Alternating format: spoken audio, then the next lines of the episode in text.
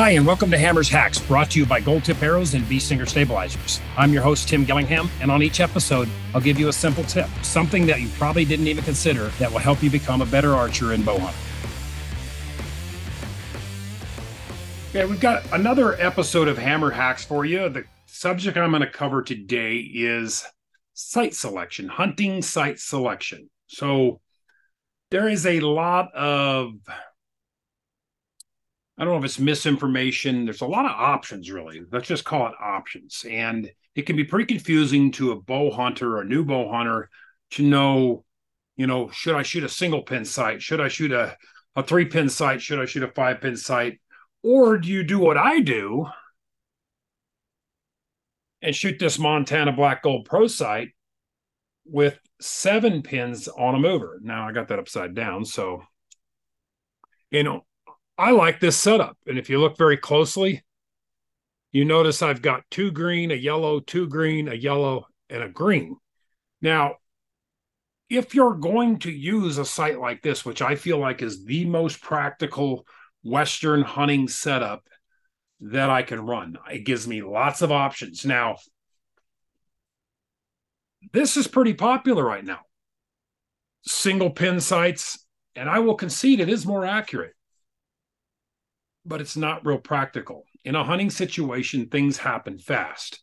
So I want to have options. If I have a guy over my shoulder and a deer is kind of walking away and I stop him, I want to, if I got the range being told to me in my ear, I want to have options to move with my pins. Okay. My pins I set up, I set them up and I, have changed this over the years, you know, because I've been burned on animals. So my pins right now are set up 40, 50, 60, 70, 80, 90, and 100. So that gives me options from zero to 100 to make a kill shot on an animal. Now, one thing I've discovered is if I start my pin at 40 yards, if I get anything from 35 to 5 yards, I can aim in the armpit of a deer and it's all going to hit a group like that in the middle.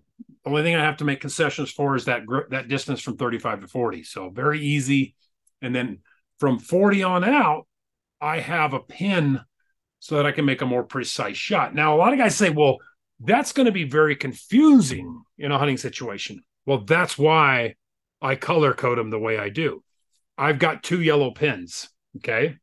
One's 60 and one's 90. So if I just remember those yellow pins, I can quickly count back and forth from the other two.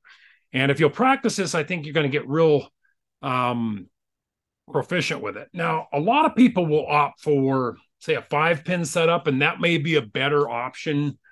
Um, you know, for you, it kind of depends on your hunting situation. My wife, for example, when I was getting her into bow hunter, bow hunting, I put her in a three pin sight. Okay. And then I would run the sight tape off of the middle pin. One of the reasons I like that for a beginner and even for most other like whitetail bow hunting, if I was doing nothing but whitetail bow hunting, I would say this is probably what I would run. And there's just a comfort factor with having a pin. In fact, let me kind of just turn you over here to the board. You might be able to see it over here. So if I draw on the board here, let me get over where I'm supposed to be. Say I have a deer. Okay. And I have a three pin sight, right? So if I have a three pin sight, I can put one pin here, one pin here, and one pin here approximately. So it's kind of this really uh it's it's a bracketing type of an aim, I think that's that's very uh natural Okay. If you shoot a sight like I do, my bottom pin is the turn this camera back over here. Okay. The bottom pin is what I run off my mover. Now, the reason I like that is to me, it seems extremely natural. It's it's easy to stay centered. One of the hardest things I have to do is center this ring and use that top pin. It's really difficult for your mind does not want to do that naturally. So the center pin, that's why a single pin sight is going to be more accurate than a multi-pin sight. It's because it's so much easier to center in your peep sight. So it's important that you stay focused on the centering of the aperture in the peep sight. Um, also, I like it very close to my level because as you get to longer distances, your level and your leveling on your sight is going to be very critical to putting a shot on target. So, um, whether you choose a, a one pin sight, a three pin sight, a five pin sight, or a seven pin on a mover sight, you want to look at it as to what am I hunting and what options do I need. You know, if I was whitetail hunting, I would probably start with a 20 yard pin because a lot of those shots are going to be a little bit closer. So that 40 yard first pin is a little bit, you know, I could do it, but I don't think it's as natural and as quick in a hunting situation. So you need to make those kind of, you know, considerations. You know, when you're, you know, choosing a sight for hunting, you want something that's very adjustable, but very robust.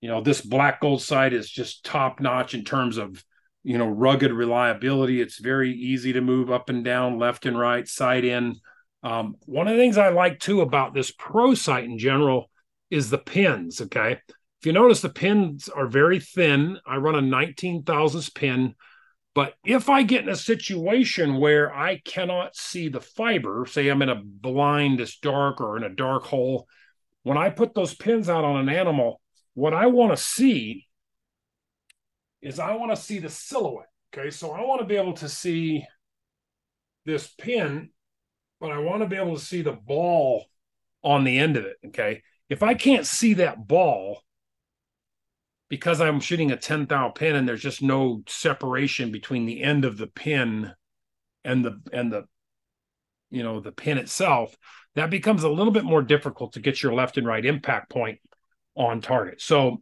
I hope that helps. Uh, it doesn't matter. There's a lot of good sights on the market. I'm a black gold guy.